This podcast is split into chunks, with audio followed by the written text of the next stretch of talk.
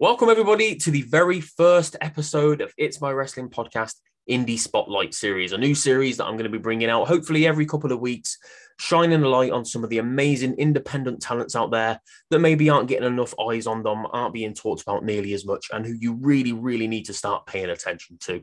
I am, as always, of course, your host, Chris Dees. Please make sure you hit subscribe if you're watching on YouTube and follow if you're listening on any audio platforms. Today's guest, got a hell of a social media presence. I don't know, you've probably seen him around, always in character, always having fun as well, always happy to break character as well. That's what I like. And I like wrestlers who stay in character, but also like to come out of it to, to thank their fans and appreciate their fans. And that's something that really resonates with me as a fan. He is, of course, the one and only Mr. Grey Wolf Raven Fawn. Grey Wolf man, thank you for joining me for this first ever episode. How's it going?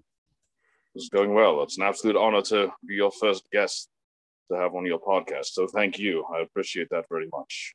Um, and of course, I, I appreciate you guys, especially especially on the independent scenes. You guys are just as busy, if not busier, than the guys that we see on TV. I think people don't don't realize that. I've spoken to quite a few indie talents just in the last few days who are like so jam packed, such busy schedules. So I really appreciate you taking time out of yours to join me for this first ever episode. Like I said, I'm, I'm a big fan of, of all the major promotions, but I'm also I also like to keep an eye on the independents and see what's going on, see who's on the rise, see who's coming through. So I'm thrilled that you're my first guest. Like I said, you followed me for ages. I followed you for ages. I always enjoy seeing you on on Twitter and seeing your interactions with people and your promos and things like that. Um, I want to start off. I don't want to ask you the same old question that everybody always asks, like how did you get into wrestling? Who are your favorite wrestlers? Anything like that. What? It's always good to have different different perspectives and different questions to ask. It it keeps yeah. you fresh, keeps you unique, and it keeps people entertained more. I think because I'm not hearing the same generic things over and over again. So I personally yeah. also appreciate you taking the time to not to do that and come up with something formulaically different. Yeah, so, man, absolutely. Yeah, yeah. Well, I, I, wanted to wanted to make it as um sort of individual to you, and obviously you have a very how can I say a very visual style of wrestling, a very visual persona, a very visual character. I think anybody who sees the thumbnail for this episode will see that straight away. So rather than asking who your favorite first wrestler was or anything like that, was there anybody in particular that maybe inspired you to be that sort of character, that sort of visual style? Because there's obviously there's been a lot of over the top, larger than life characters in wrestling over the years. So was there any one in particular that resonated with you? You know, just ask because there's only one, I think to be a disservice to all of them that have inspired me. You know, what I do is a very eclectic mix of everything I am, everything I believe, everything to which I'm drawn, and that inspires me. And it comes not just from wrestling, it comes from many different genres of uh, music and art and culture and literature. Everything I do is sort of encapsulates everything that I've become and the essence of my being is sort of put forth into my presentation so others can consume it accordingly. Um, so to say only one would be a, true disservice. I mean, I, I, sort of pluck little bits from everywhere. For anybody that follows me, as you have for any duration, you know I'm a bit of a historian. Um, I have a real knack for history and a real passion for history. I have a queue of books lined up that I've begun that I just don't have time to read as much as I'd like. That are almost all medieval literature and um, medieval history. So these are the things I consume, and I bring forth into that a little bit of you know a little bit of fantasy um, if you really take just genre, I, I, think more than individuals, I think if you just take genres and styles, um, I sort of pick a little bit um, from each of them. And I try to bring forth a presentation of something I believe I would like that others can consume and they will like just as much as as I do. I mean, I also, you know, take a little bit um, from theater there, you know, of course, how can you deny the fact that um, people like Ian McKellen um, or Alan Rickman yeah. or, or, Christopher Lee. Um, just the presence that they brought, and you could tell in the cinematic engagement when they walk into a room and you see them with another actor, you know who the actor is there. Yeah, you know who the presence is. They had such a commanding, austere presence, just being who they were. And yeah. I try to bring that presentation also forth into, into into what I do. Of course, there are wrestling wrestlers that have inspired my style and in the ring and then my move, my move set, and uh, ones that I have studied. But I think more than professional wrestling, I've gathered a presentation that comes from uh, art and literature and culture and cinema and theater and those sort of things. I bring that forth and a little more into what I do than the conventional just I'm going to be a professional wrestler, brother, and I'm going to talk like this and then do that. I think that's a little. Um, I mean, I mean, I can do that, and I do on occasion do that if I'm deliberately attempting to deliver that sort of presentation. Um, but for the most part, I try to cultivate something from an eclectic source and bring about something unique that maybe they haven't seen before. That is uniquely myself, and not a replication of something that's that's already been done. And I believe that's where my art is really expressed. That's for. Yeah, no, absolutely. And you literally just from the first few minutes speaking to you today, that that comes through the camera really, really easily, you know, really quite eccentric and, and really well spoken. And I think maybe um do, do you ever think maybe that puts off some fans? Because not to be horrible to to wrestling fans, but you know, wrestling has never really been very highbrow, has it? It's it's always been very sort of like dumbed down for the masses I think would probably be a good way to to say it. That's the first time that I've ever been asked that question. Okay. Especially on a podcast. I've never, and, I, and I love, I love, love, love the fact that, that you're asking that to me because this is something that I've through trial and error have experimented with. You know, I've I've read all of the classics, well, most most of the classic literature from Milton to Shakespeare to um, Canterbury. I've read the entire Canterbury Tales in verse, not the translation to prose, as most is often taught, but the actual uh, wow. uh, middling um, Canterbury Tales in verse. So I'm very well versed in the nuance and the expression of um, the English language. Um, and what I found years ago is I would just I would delineate things in such a profound and elegant way that it would often be misinterpreted or misunderstood or just uh, not easily assimilated um, and processed by the mainstream. And I'd realize that the engagement I'd get on those things was very, very low, even though they were composed in a Shakespearean way, also, or even maybe in a way that Poe might compose um, his literature. And I found that I couldn't dumb it down too much. I don't want to say dumb it down because it's a really bad way to put it. yeah, I don't want I know to what you mean. Because not everybody's going to understand everything somebody does. For example, if something was in another language, it would take me a great while to translate and um, engage in it myself. Hmm. So I reeled it back a little bit and I sort of find what works a really keen middle ground between just uh, shouting in capital letters some three letter word, three, le- three word sentences.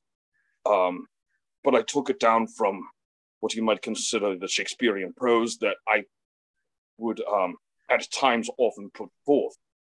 Um, so I sort of found the middle ground there and I find what works and I try not to go too extreme on one end or the other, but I find the more common way of expressing yourself is really fundamentally um, it gets more engagement and people can relate to it a little bit more. So I wanted to what I have to be relatable to people. I want people to be able to read it and not say, "Oh, I need to look up that word," or "I don't understand that," or um, "What is he talking about?" Because I don't know. Some things I leave a little more esoteric and a little, more eccentric and a little more uh, metaphorical and open to interpretation. Sometimes I'll do that also deliberately. That's also a matter of putting forth creative license. And it's if I'm doing that, there's a reason for it, and I want to make you think. And this is all um, mechanically deliberate, um, and, and, it's through so much trial and error over the years that I kind of find a style uh, that works in a way where people can absorb what I'm trying to relate without it being too lofty, but not being too base, where people are just going to overlook it and say, "Oh, this is just another professional wrestling idiot." Let me tell you something, brother if that makes any sense at all. Yeah, no, completely. Um, and and that that resonates through um through social media because, like I said, I when when I had the ideas, the idea for doing this series, and I'm not I'm not just saying this because you've joined me today. You were one of the first people that that stuck out for me because I've you know you're memorable. You know, you you do something a bit different, something that I've I've been watching wrestling for just under 30 years, probably about 28 or 29 years, something like that and I there haven't been too many intellectual or well spoken or like I said highbrow those sort of characters. So even if I was to just see something you've posted once a week or once a fortnight or something like that, it sticks with me. So that's I know it's it's probably a different kind of engagement, but it's it I I've still engaged well with what you're doing because it is different, so it sticks in the mind.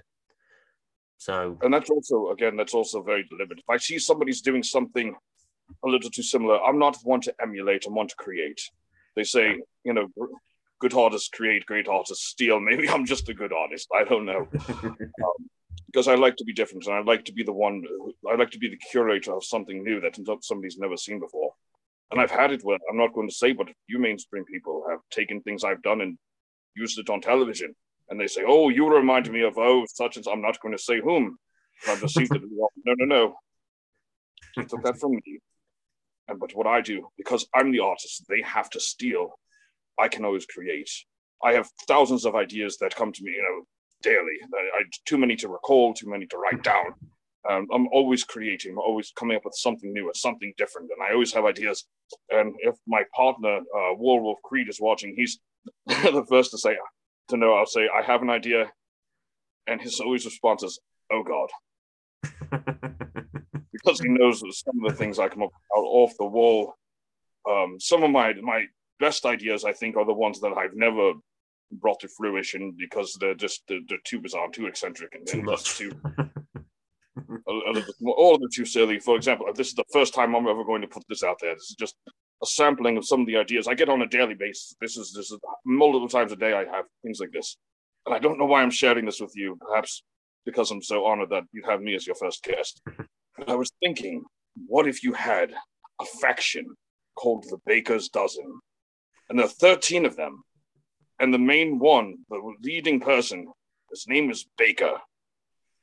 And you go around from promotion, promotion, causing mischief, causing mayhem. You all dress the same. You all dress in Baker's outfits, all with a little fake mustache on. But all the Bakers look ridiculously different from each other, one from the other. You know, we have a tall one and a, maybe a midget one, and then you know, a, pair of twins that are bakers, and they all look, they're all dressed identically the same thing, and they assault people with things like bags of flour and pies and cakes, and this is just one of the many ideas that I've told him before, and he's just looked at me and shakes his head and buries his face in his palm. But these are some of the ideas yeah. Uh, on a daily basis. Hey, I, I can resonate with that one. I've ran, I've managed three bakeries in the past, so I would love to see that. that would be brilliant. I absolutely love that idea. Um, I don't think anybody else has ever had that idea, surely, but th- I, I, think there's money in that. I, I think there's money in that. So if any promotions are watching this, that's that's your next gimmick. That's the baker's dozen.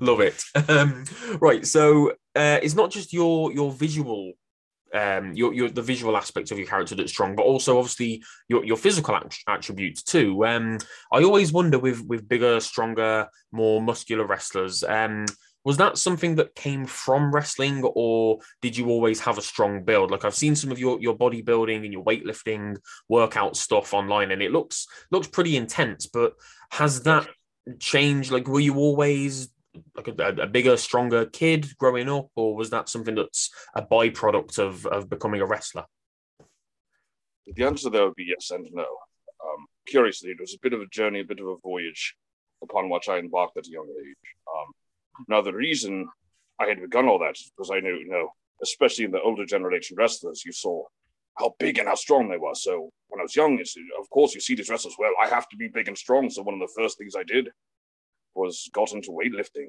and got into being, you know, strong.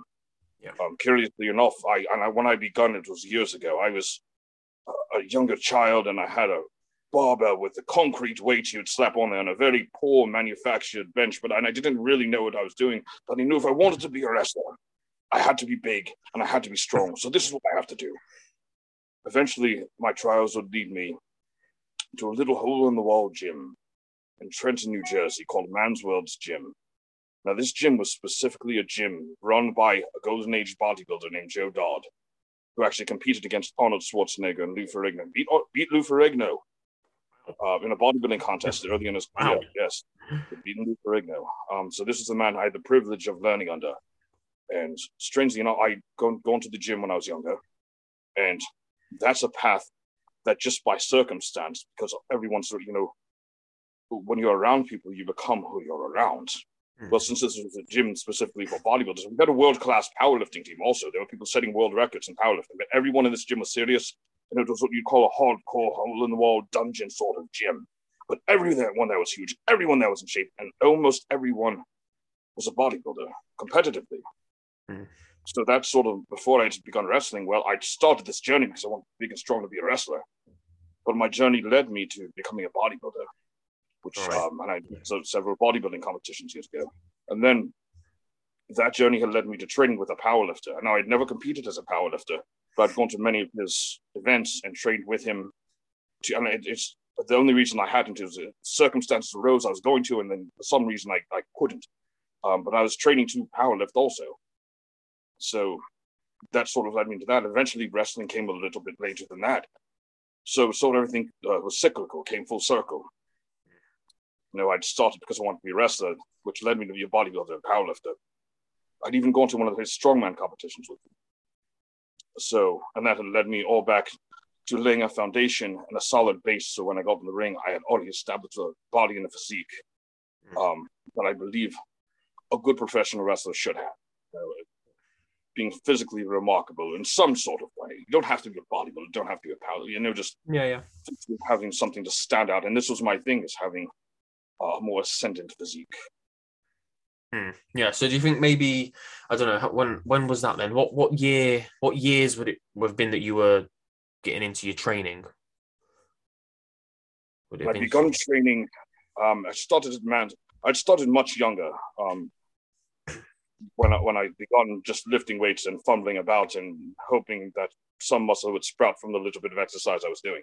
Um, I began Man's World's gym back in 1999. Right. That is just when I started at the, the bodybuilding gym. So yeah, I'm just trying to think. That's that's probably around about the time that the the the big big men, the big muscular, those yeah. those powerlifter sort of wrestlers were sort of being phased out almost a little bit at that time, weren't they? Especially in in in the the major promotions like WWE, because you started to have the, the smaller guys like Chris Benoit, Eddie Guerrero, people like that starting to break into the main event scene. So do you think that maybe you you came into wrestling at, at the wrong time? Maybe, maybe if obviously you, you can't help when you were born, obviously, but maybe 10, 15 years before that, would you have had more of a chance at maybe breaking through because of your your size and your build? No, I've often reflected on that. And I like to hesitate for a moment on calling, you know, a Chris Benoit and Eddie Guerrero small. Um, oh, yeah. They just weren't tall. I, I, yeah. the, not the best example of going small. They weren't tall, but they were they were immense. And Chris Benoit was his physique was phenomenal. Yeah. Um, he just wasn't a taller guy, and I feel like him being classified as small because I'm about the same height as a Chris Benoit and Eddie Guerrero. I'm not very tall.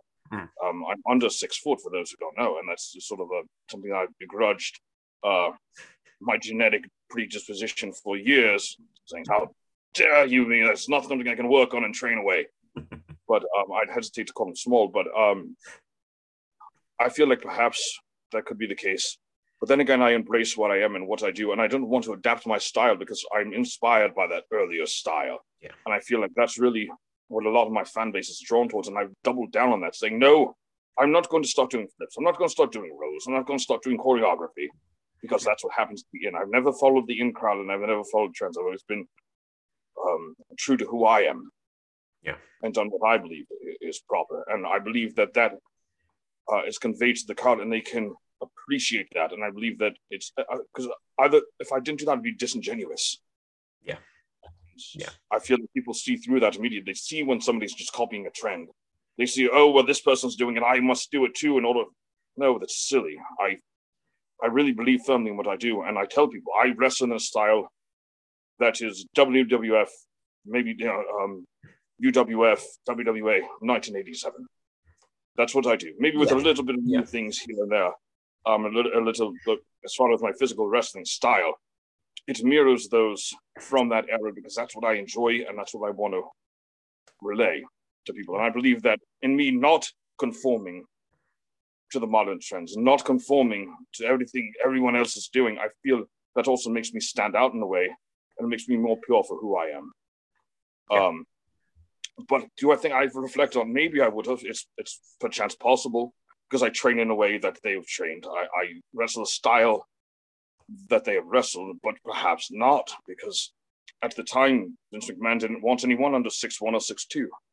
So that also could have worked against me also. So I'm privileged to be in this generation where heightism isn't as I call like to call it height privilege, isn't as um, prevalent as it once once was, even though it still exists. Of course it does, and I believe that is sort of a bias, and I believe there's a reason for it, but I also believe it to be unfair to some people. So uh, it's it's a double-edged sword. It's a yes and a no. Perhaps I would have been more successful because of my style, because of my build. Um, because I'm about five foot ten, and I weigh about 260 pounds, and I have abs. You know, that's something you don't see um, much in the modern era. Um, it, it really is. Um, no, no, no, no, no. You, you, you're right, though. I completely agree. Whether there is no point just following the crowd anymore because the these days sorry to keep using WWE as an example, but it's, it's just the first thing that comes to mind. There are yeah. so many guys there trying to break through and get to the top of the card and the, the top of the roster, but they're all so similar. And that's yes. why they can't stand out. They can't get that push. They can't get that break. On the independents, yeah, they're probably more likely to get that break, but there are so many people just throwing super kicks left, right, and center and doing spot fest matches, and they all just blend into one eventually and they don't stand out. Yes. Well, that's there's a reason for that also. They're being trained by corporate. They're not yeah. they're giving any freedom. That's that's a whole different subject. I'm not sure I want to touch on because there's too many too many toes that are too sensitive to step on. Yeah. um, that I prefer not to trump on. Um, I think formulaically they've gotten away from what worked for them in the past, and I, I feel like everything's so scripted. Now, I'm not a fan. I don't really watch. I, I try to keep abreast as to what my friends are doing because I have many friends that work for them. You know, um, Damian Priest, someone I came up in the business with. He was my first real match was Damian Priest years ago. Um, Matt Riddle, you know, a friend of mine. I across Impact and across Ring of Honor and across WWE and now AEW. I have many friends that work there.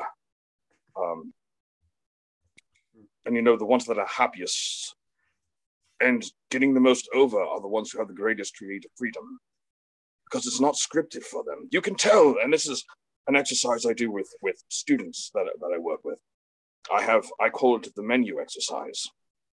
You know, because I know that um, the Vince McMahon, if you're trying to go there, he's going to put a script in front of you, and whatever it is, no matter how silly or base or mundane or trivial or whatever drivel he puts in front of you, you're going to have to read it with some sort of degree of enthusiasm as if you were speaking these words yourselves, and often the very just the mechanical, robotic, just it, it, it's not any life to these words because they're all written, written by the same people.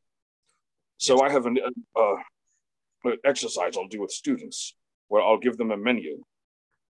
And I will say, now, Vince McMahon gives you this menu and he wants you to read it. How are you going to read it? I want to see you read it happy and I want you to transition into sad. Go because whatever he hands you, you're going to have to read, and it's just silly. I'll have the hamburger with cheese, no pickle. and then, then I want a side of French fries, and you better not give me ketchup. You know, whatever it is he has you say, it's going to be something silly, but I'll have them read off a menu and have them try to give some sort of character because yeah. that's unfortunately uh, at the highest level, that's what's happening now. Is you're just given a script and told, here's the words, go. Yeah. And I feel like it really limits your expression. I feel like that's why people are really drawn to an AEW because they're letting their characters shine through, just the way Vince used to let his characters shine through. Before everything was so corporately scripted, a Roddy Piper reading off of a script would have been ridiculous. Roddy Piper wouldn't no. have been Roddy Piper. No, no, Steve Austin. We'd never have had Austin 316. No, We'd never have had The Rock. And what it worked, worked and manufactured iconic figures in the past was just letting people shine through yeah. and do what they do because they'll do it more with passion when I'm given a script. As much as I try, unless I'm seriously relating to what the words are being said, it's hard to relate any sort of passion. That's why you see just these droll promos and everybody's so mechanically the same and, and you see there's sort of wrestler A is the same as wrestler B with a different outfit and wrestler B is the same as wrestler C with a mask, and it's just, uh, that's and here's another thing I, I try I I tell people to get to them to really understand this perspective is that give me a Hulk Hogan promo. Well, everyone knows that even if they don't do the best, well, let me tell you something. You know, they could do a Hulk Hogan promo. Macho Man, give me a Macho Man Randy Savage. Ooh, yeah, really could do a Macho Man Randy Savage. And then I'll tell you, do a Roman Reigns. How do I do? How do I do it around? Um, yeah. do a Brock Lesnar. Oh, well, how do I do a? Because everybody's so similar and identical that Yeah. you can't even emulate the personalities because they haven't been allowed to express the extension of their personality into the work. And I find that disheartening and sad. And I feel like that's what's created sort of a bland, um, almost mannequin sort of atmosphere, like watching mannequins. Yeah. Um, and that's not the fault of the wrestler because I know how hard they all work. They put an immense, immense amount of work. They're just being told what to do and how to do it, and, and it, registers and, and resonates with the fans. It certainly does. Yeah, absolutely. Right. I feel like we're going to get stuck down a rabbit hole of talking about WWE. So I'm gonna I'm gonna stop mentioning, well, sort of stop mentioning WWE things. I want, but you you mentioned um, a couple of names in there like Matt Riddle and uh, Damian Priest. I'm glad you mentioned those because I wanted to speak to you um, about Monster Factory. Obviously, you you train there, one of the most well known and well respected schools in the industry guys like the ones that you've just said there, uh, as well as Sheamus, Big Show, Bam Bam Bigelow, uh, The Godfather, loads of Hall of Famers. Uh, what was your time there like? What What was it like being a part of what is a world class training facility?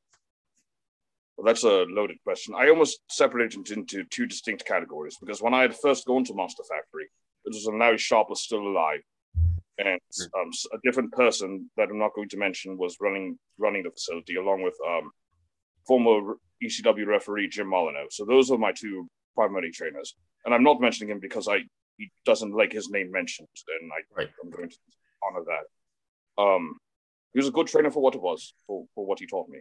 Um, but when I had first gone to the Monster Factory, and this is it's much different now. It was a warehouse in New Jersey with no heat in the winter and no air conditioning in the summer. And it was one of the hardest rings I've ever bumped on. And it was we went hard. We opened with hard chain wrestling. You know what I mean? If we didn't Yeah. lay it in, it, was we were yelled at. You know, lay it in. He can. He'll be fine. He can take it. You know. So it was really hard, regimented, um, sort of training there.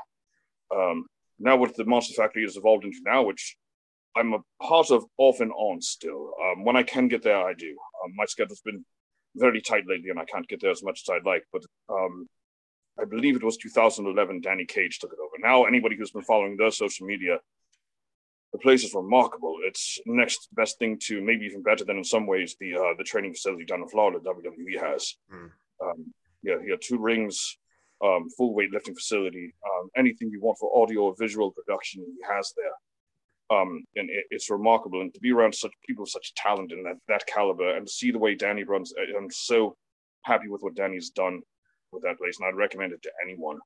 Um, some of the best experiences of my life. You know, you you learn and you grow with these people, especially when I was very early on. The people you train with sort of become really your brothers. Um, it's almost like going to trench warfare together. You know, you're going to boot camp together, especially the way we were trained. It's, it's I feel like now with most training facilities, it's a little we have to be a little more lenient. We weren't given that privilege. We were yelled at, we were screamed at, we were made to do things hard. It was completely different atmosphere. Yeah.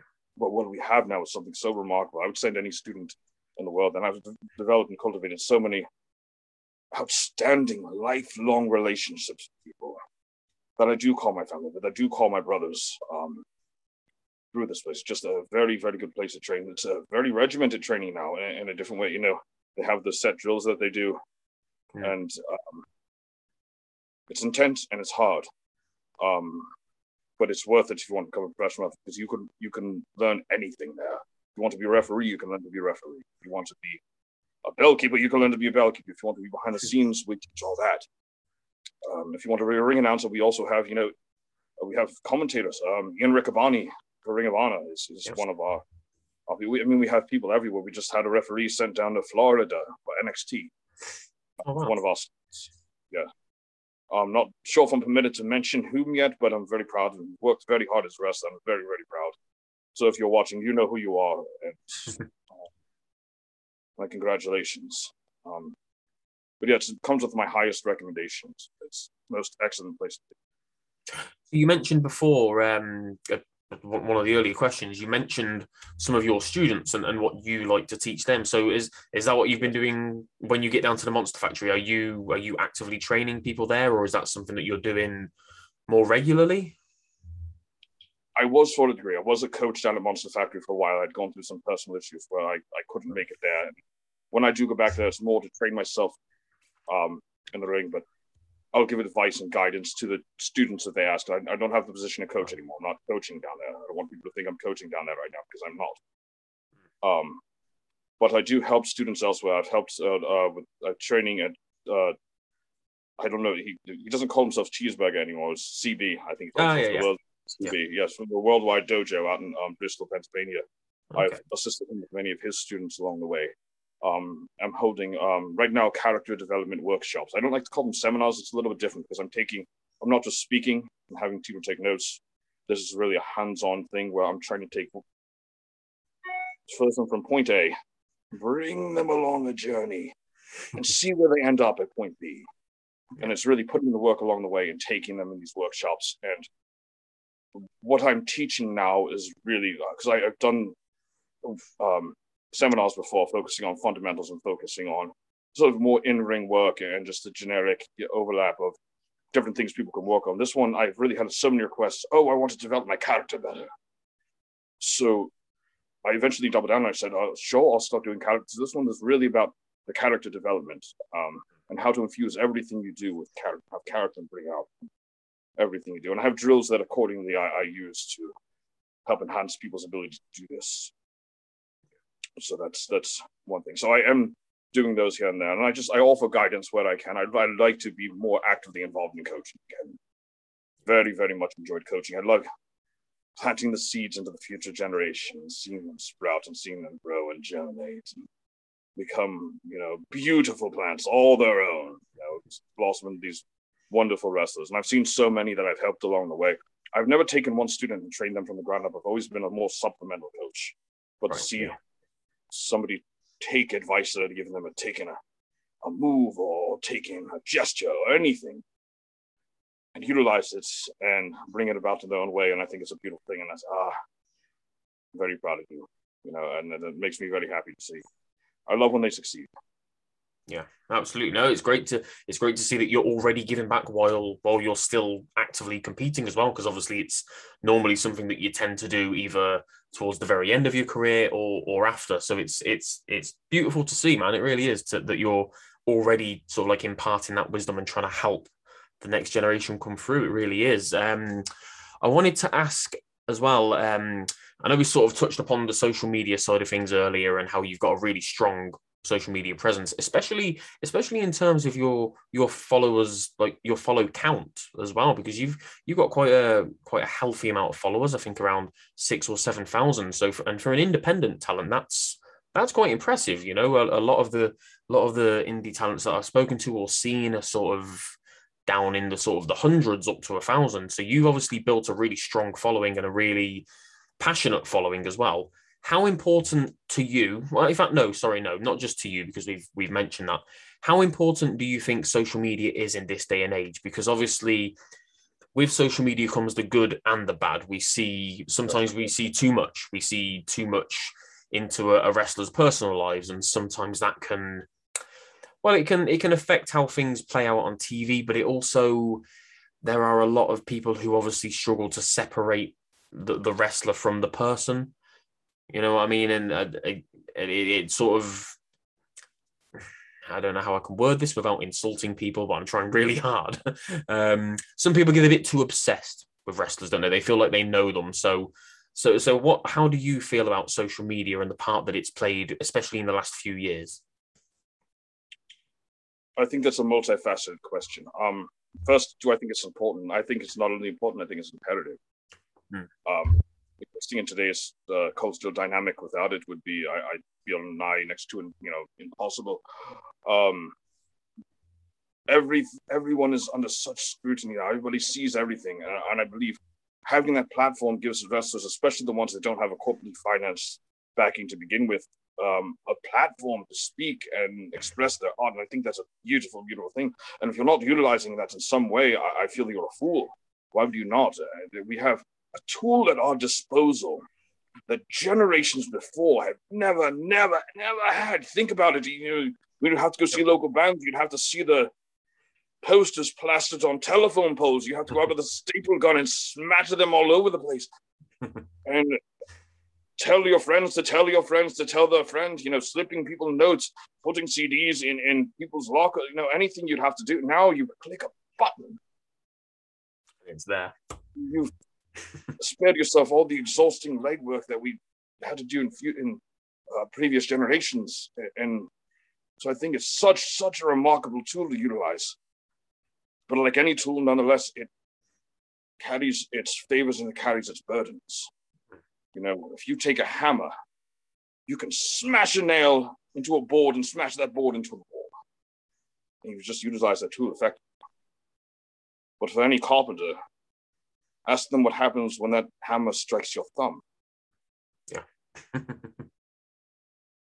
it's like any tool. It's it's how is it utilized? Yeah. Um, and you're right. You know, social media can be your very upbringing it could be what rises you to the top. What's in the click of a button, snap of a finger. In the same breath, the wrong thing can have it be your very unmaking. So, and the stronger the tool, the more gravity it carries. You know, a hammer is going to have a lot different gravity than a jackhammer would. And, mm-hmm. and, and a jackhammer not nearly as much as a bulldozer. You know, yeah. social media can be that bulldozer. Either it can construct, help you construct something remarkable, or it could be the very thing that bulldozes you to the ground because you've used it in the wrong way. So, social media has definitely made things interesting. It's definitely changed the game for a lot of people. I'm grateful for it because without having any sort of corporate backing, I have a platform that I can engage my audience and promote things. And I think that's a spectacular thing to have. Um, well, we didn't even have it a generation ago. Yep. Um, but by the same token, everything you do is under scrutiny, and you have the banter back and forth of people communicating and saying both the good and the bad, and you have to tread with caution now, so much more caution than before. Um, because one wrong, wrong word, one wrong action, and you'll no longer have a social media because no one will want to speak. You just have to be careful. Yeah, absolutely. Yeah, we've seen we've seen careers ruined, and like you say, we've also seen careers catapulted. Because I, off the top of my head, I can think of people like um, Zack Ryder, somebody like that who really used that platform to get noticed, to make the higher ups within the company notice them. He did things on YouTube when he wasn't being utilized by the company, and then boom, all of a sudden he was on TV every week. He was a champion. So yeah, you, you you're absolutely spot on. It can do so much good, but you are constantly under the eye of Big Brother now. Everybody is watching. Every fan is watching, even if they don't like you. You know, they're they're watching to see you slip up so that they can scrutinize and try and ruin a career. That's unfortunately the day and age that we live in. You know, people are always trying to certain people uh, are always trying to bring others down and and social media unfortunately is, is a great tool for those people so Yes, absolutely a, a, a double-edged sword. Um, right, I've got to ask you. I've got to ask you something that we spoke about um, a few days ago privately when we were setting this up. Talk to me about hot sauce because this yeah, surprised so me. this is the exciting one for you. Everyone, everyone, everyone listening now, just take a moment. I'm going to give you a brief pause after I say this. I want you to type in so you remember hashtag snack season. All right, take a minute. I'm going to repeat it now, just for anyone listening. Write it down. You have a moment here. Hashtag snack season. Do it on Twitter. And it's going to bring you to somebody who's been a friend of mine for years, who uh, his name's Rich Steve. And he's been in wrestling for many, many years. And now, the past two years, he's been, been making his own hot sauce brands. And I've had the opportunity to sample some of these hot sauces. Some of them are mild sauces. He has all different sorts of flavors, and all of them with a theme. Um, and I'm very, very proud of what he's doing. Um, and you'll be able to get Bam Sullivan hot sauces or Effie Lives hot sauces, or um, I think a Rebecca Payne hot sauce is coming up. There's so many. I, I'm not remembering, but there's so many ones themed after wrestlers, as well as I think he also has a Weekend at Bernie's hot sauce themed after the the notable movie. So, but in here now we're going to color wrestling, bro. Now let's get a little dark. This is what I was hoping for. Your taste buds will burn in a way they've never been burned before. For on December 10th, Snack Season presents Grey Wolf Raventhorn's Blood of the Fallen, his hottest sauce to bear. Can you handle the challenge? So there. Very nice. Very nice. Sometimes some people will call that a promo. I call it a cheap plug, but it's by no means a cheap plug because I stand with the utmost confidence behind his hot sauces, and I do. This the one that is going to be coming out for me. Um, I've spoken with him uh, many many times, and we've really gone over um, the sort of details behind this sauce, and Hmm. we've agreed if we really want to capture who I am in this sauce, it's got to be his hottest one yet. I believe he's going to be using Carolina Reapers for this Ooh. hot sauce. Okay. So this one isn't going to be for the light of hot. This is going to be No, a no. challenge at his table because he sets up his table with hot sauces at conventions. We might have a Grey Wolf challenge that if you can handle this hot sauce, we give a prize. Who knows? Um, but this is going to be one not for the weak of heart. Even if you just wanted to buy it as a collector's item or one with which you can torment your unsuspecting friends. That could That's- be the. That's not going to be for me. The the hottest uh, curry that I have is a chicken tikka masala. So that's it's going to be much, much more. not for me. Not for me. I might I might check it out. My wife loves loves hot sauce. I normally buy it all the time. I might check it out, but I, I won't be going anywhere near that. I'm sorry. Well, that's sort of the idea. Is sort of you know you really have to have a lot of guts to try the Grey Wolf hot sauce. That's just uh, sort No, of I don't. No. We'll do it. No guts. No guts. I'm happy to admit it. No guts. December 10th, snack season. Again, hashtag on Twitter, hashtag snack season. I'll bring it right to Rich Steve's page. Tell him I sent you there. Um, you can scout all sorts of hot sauces. He doesn't just have hot sauces. He has mild sauces. He has honey sauces. He has. Uh, I love the peach hot sauce that he, he has to say. Oh, a okay. mango peach, I believe. Um, very, very good. Um, but he has all sorts of, you know, any sort of, sort of sauce fanatic, I would go check that out. But I will have my own hot sauce um, through Snack Season brands uh, coming out on December 10th. And I'm very, very excited. And Rich Steve, I talk about you enough, but hello if you're listening as well. Very, very cool. Or not cool, very hot, maybe, but very, very cool nonetheless. Um, awesome, man. So, right, what I want to do is, um, as I said at the start, this is a series. I'm going to have loads of independent guys and girls on the show and give them a chance to sell themselves. And that's what I want to do in this final question. I'm going to start calling this, I think I'm going to call it something like put yourself over or sell yourself or something like this. So, I'm going to want to give you a couple of minutes at the end of every episode, just basically sell yourself to anybody watching, anybody listening who might not be familiar with you, familiar with your character and your work before this episode, where they can find you, any shows that you've got coming up soon, any events, anything like that. So, Grey Wolf, put yourself over. Yeah, putting me on the spot here. Right. Absolutely. All right. I'll do it. I'll do it my way. Behind every great man, in every century, there's been an army. No one has risen to greatness without a force of power behind them. And in this force of power, you must have one person at the helm.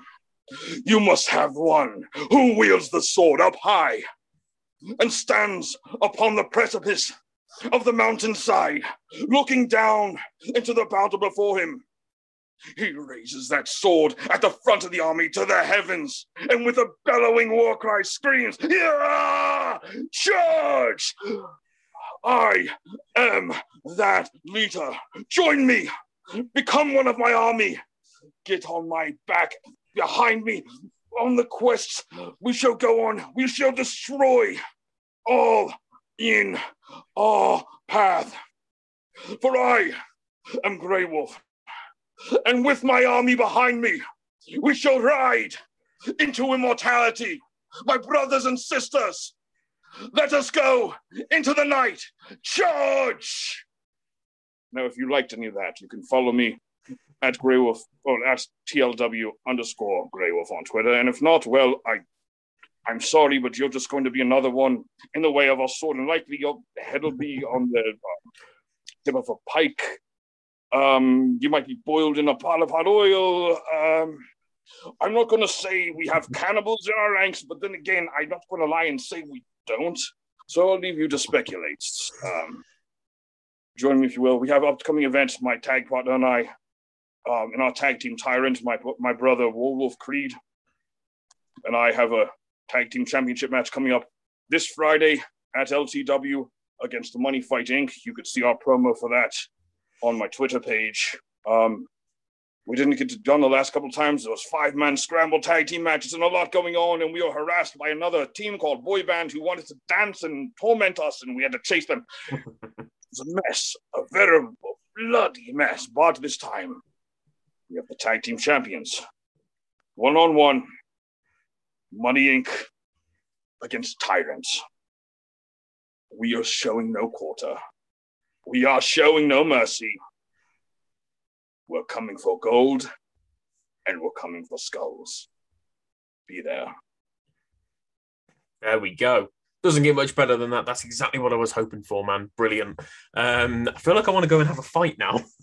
Feel really inspired to just go out and hurt something. Um, just Grey don't Wolf. hurt yourself in the process. No, that's why I'm not gonna because I probably would.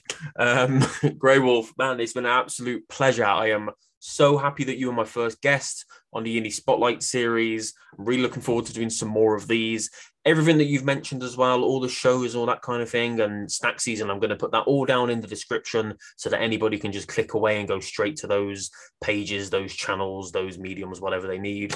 Um, yeah, guys thank you for for checking out this first ever episode of the indie spotlight series. Please make sure you subscribe. Please make sure you hit follow wherever you're watching or listening. Please make sure you check out grey wolf as well on social media. And i will love to see you next time on it's my wrestling podcast indie spotlight series. Be there or else save big on brunch for mom all in the kroger app Get 16 ounce packs of flavorful Angus 90% lean ground sirloin for $4.99 each with a digital coupon. Then buy two get two free on 12 packs of delicious Coca Cola, Pepsi, or 7UP, all with your card. Shop these deals at your local Kroger today or tap the screen now to download the Kroger app to save big today. Kroger, fresh for everyone. Prices and product availability subject to change. Restrictions apply. See site for details.